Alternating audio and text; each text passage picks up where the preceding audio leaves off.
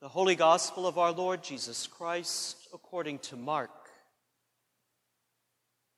Jesus set out and went away to the region of Tyre. He entered a house and did not want anyone to know he was there. Yet he could not escape notice, but a woman whose little daughter had an unclean spirit immediately heard about him and she came and bowed down at his feet. Now, the woman was a Gentile of Syrophoenician origin. She begged him to cast the demon out of her daughter. He said to her, Let the children be fed first.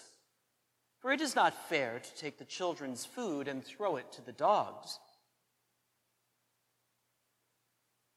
But she answered him, Sir, even the dogs under the table eat the children's crumbs.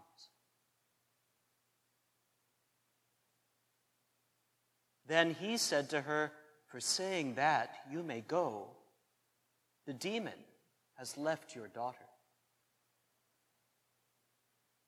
So she went home, found the child lying on the bed and the demon gone.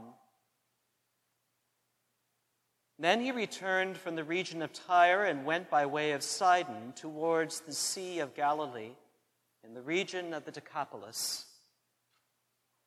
They brought to him a deaf man who had an impediment in his speech.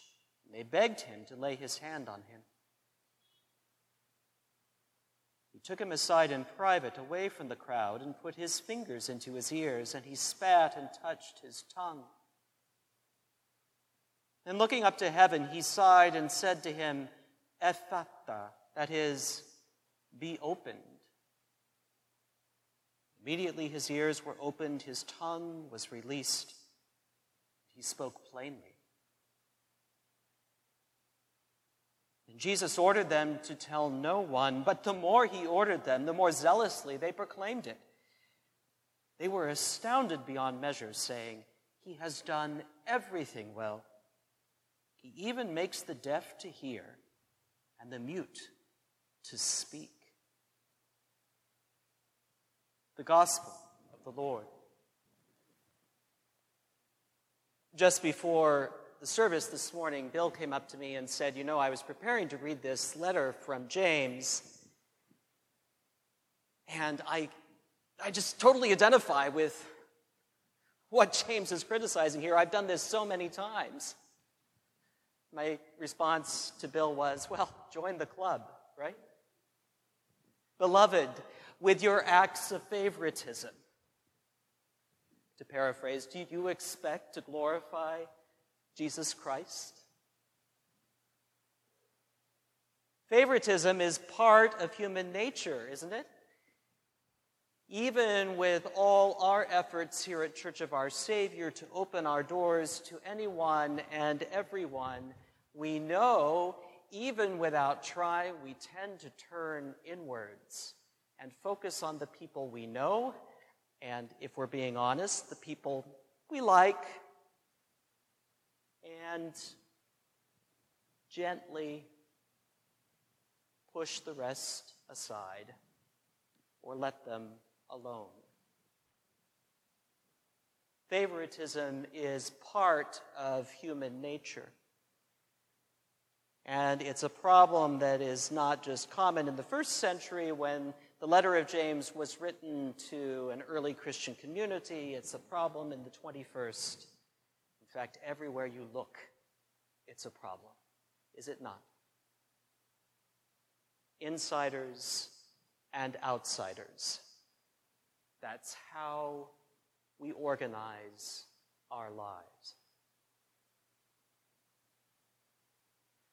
One of the earliest sermons I ever preached was about today's reading from Mark and the Syrophoenician woman. It's so long ago now, I feel like every time she comes back, it's like being visited not just by an old friend, but by an old relative. You know, she comes knocking on the door. pretty much once a year to pay us a visit. She is a remarkable figure for many reasons, starting which, of course, is the fact that Jesus' behavior in this gospel is absolutely shocking. Shocking beyond words. If we had any delusions about the meek and mild, frankly, blonde and blue eyed Jesus that so many of us have inherited from the tradition, this passage at least sets it on its head if it doesn't shatter it completely. We have before us a very Semitic Jesus, a Jesus who knows who's inside and who is outside. And more than that, he is prepared to defend his own honor as a Jewish male living in the first century when he is approached by an outsider's outsider, a Syrophoenician woman. Syrophoenician is a Greek description for a people who were descended from a large clan, if you like, or a people who had a network of city states around the Mediterranean prior to the Roman Empire. We owe them more than we know for several reasons. One of them is if you look closely at the words, yes, Phoenician is there, and you remember that other word that we are more often inclined to use, phonetic. There's a reason for that. The Phoenicians gave the alphabet to the Greeks, who gave it to the Romans, who gave it, guess what, to us. These are the people we owe for one of the earliest forms of our writing system. They're smart not to be trifled with. But by the time this story happens, they have been overrun by the Roman Empire. And more than that, Jesus would have recognized her not so much for being a Syrophoenician, that's Mark talking to his Greek speaking audience, but as in the old Hebrew language, a Canaanite. Remember the tribes the Israelites drove out of the Holy Land when they came up out of Egypt. Or at least that's how the story goes. And that's what Jesus would have been taught from before he could even speak. You see what I mean when I say she's an outsider's outsider in Jesus' world. And she has the audacity to approach him publicly and put him on the spot, not just by what she says. We're all good people of words in our literate society, but by what she does. She bows down before him. She recognizes and embodies that recognition of his authority. He has no choice but to respond on top of everything else, we get the sense that Jesus has gone to Tyre and Sidon to get away from it all. Well, guess what? The gossip network works faster than he does. It's better than the internet in some ways. It gets the word out faster than he can walk or move, and his reputation precedes him.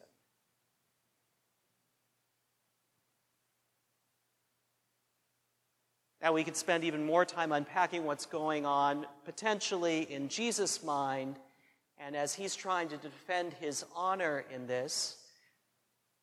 Suffice it to say, there's no way getting around that he insults her. Dogs in their world were scavengers and were unclean animals.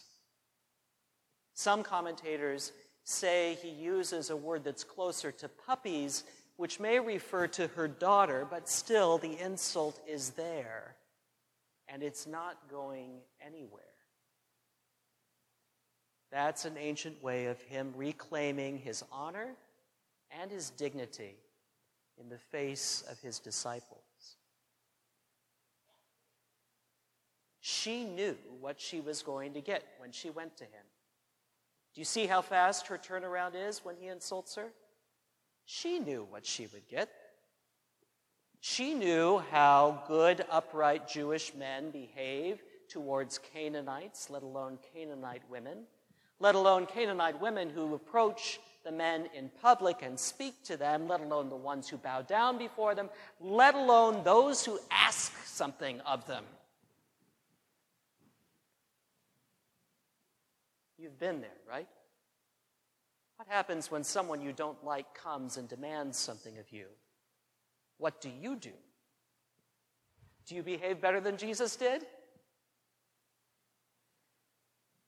What do you do when you're tired and somebody you don't like demands something of you? Do you behave better than Jesus did? you could say we're in good company, right? But she's ready for him. She's smart. She's a daughter of her people. They were around a long time. And there's an old relationship here. It came up in the daily office readings just a week or two ago. One of the Syrophoenician kings, Hiram, knew David and Solomon a thousand years before this, and according to the biblical record, provided workers and materials to build not just David's palace, but the first temple in Jerusalem under Solomon. King Hiram ruled over the region of Tyre and Sidon, where this woman is from. So there's an old kinship here that she may be appealing to. Jesus may know this story as well. He may know that she has him, so to speak, over a barrel. After all, He's supposed to be inheriting the lineage of King David. But she has a simple request heal my daughter. Just those three words, as it's translated in our language, contains so much information about what she's willing to venture, like any good mother would But more than that, the faith that she places in a man who has just insulted her. And like I said, she did her homework, she came prepared, and she turns the insult right around says, You know what? Even the puppies get to clean up the crumbs that fall from their master's table. She nails him He's got nowhere else to go except to say yes.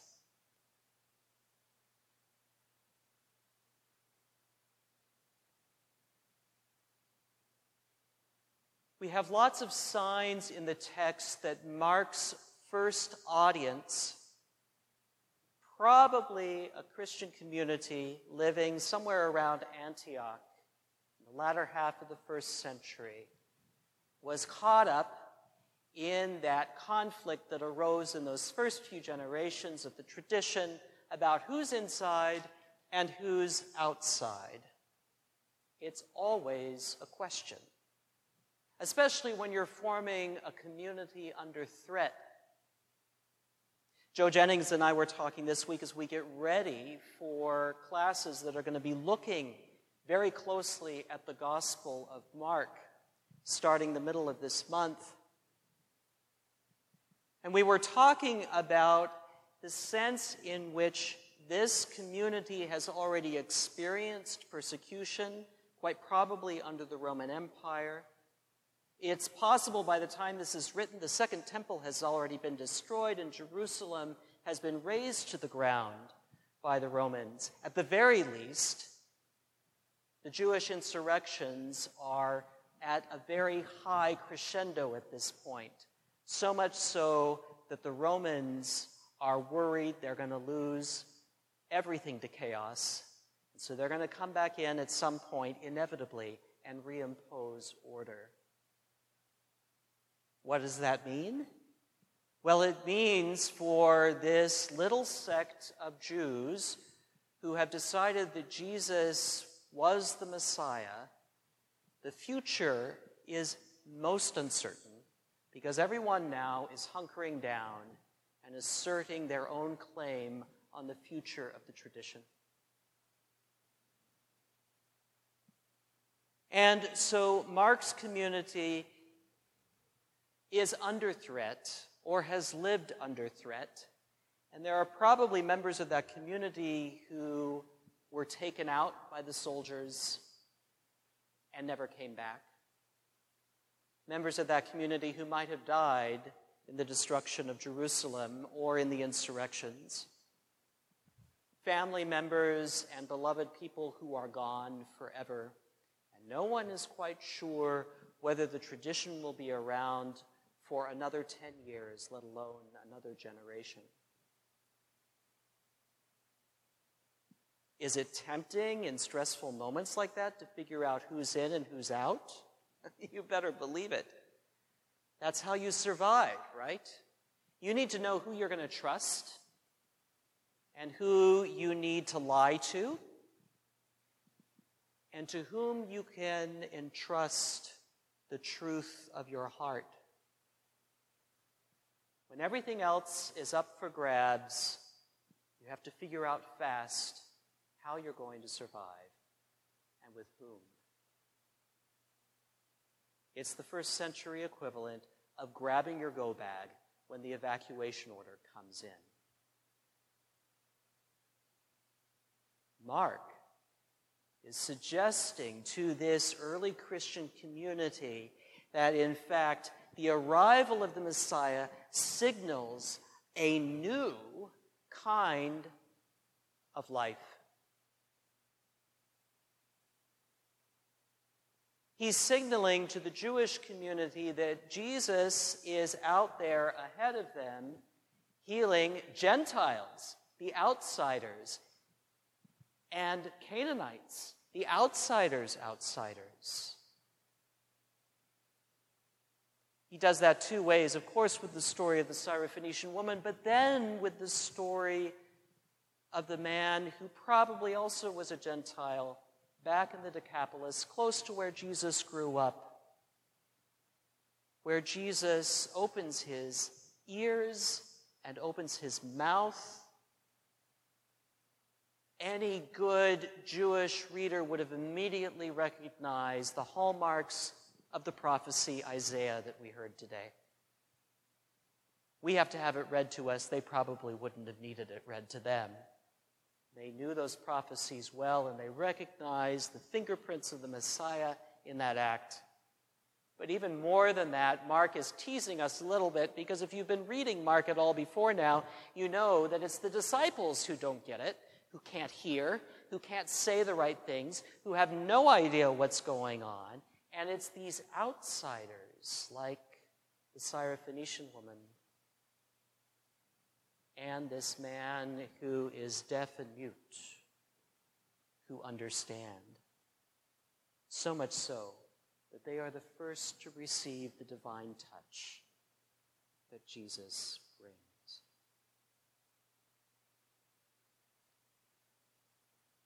Mark is telling his Gentile audience to be faithful. They are in already, and his Jewish audience to open up the doors and forget all that you were programmed with growing up culturally. Something else is happening here. And everyone you thought was on the inside actually isn't. There are no more insiders anymore. What does that mean? What does it mean for us as a 21st century Christian community in southern Marin, living in a comfortable, affluent community when we think about our neighbors who are not so comfortable and affluent as we? Our neighbors who may not even look like us. What does it mean that there are no longer insiders.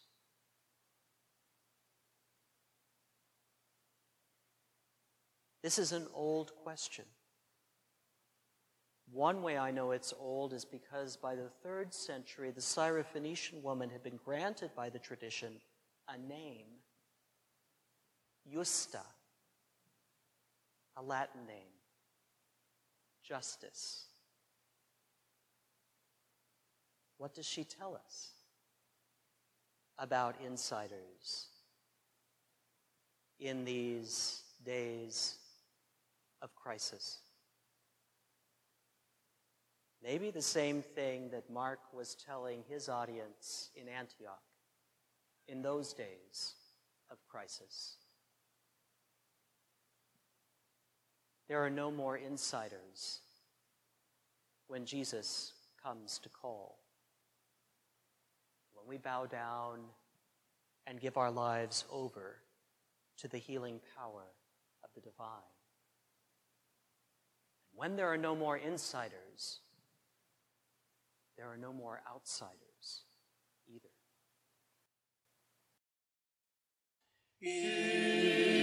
Thank you for listening to this sermon podcast from the Episcopal Church of Our Savior, Mill Valley, California. We are a growing community welcoming those seeking to deepen their relationship with God and to journey in faith with God's people through the breaking of bread and in service to others in Christ's name. You may reach us by phone at 415 388 1907. Search for us online or visit our website at oursaviormillvalley.org. We wish you God's peace, we hope to greet you in person very soon. Uh...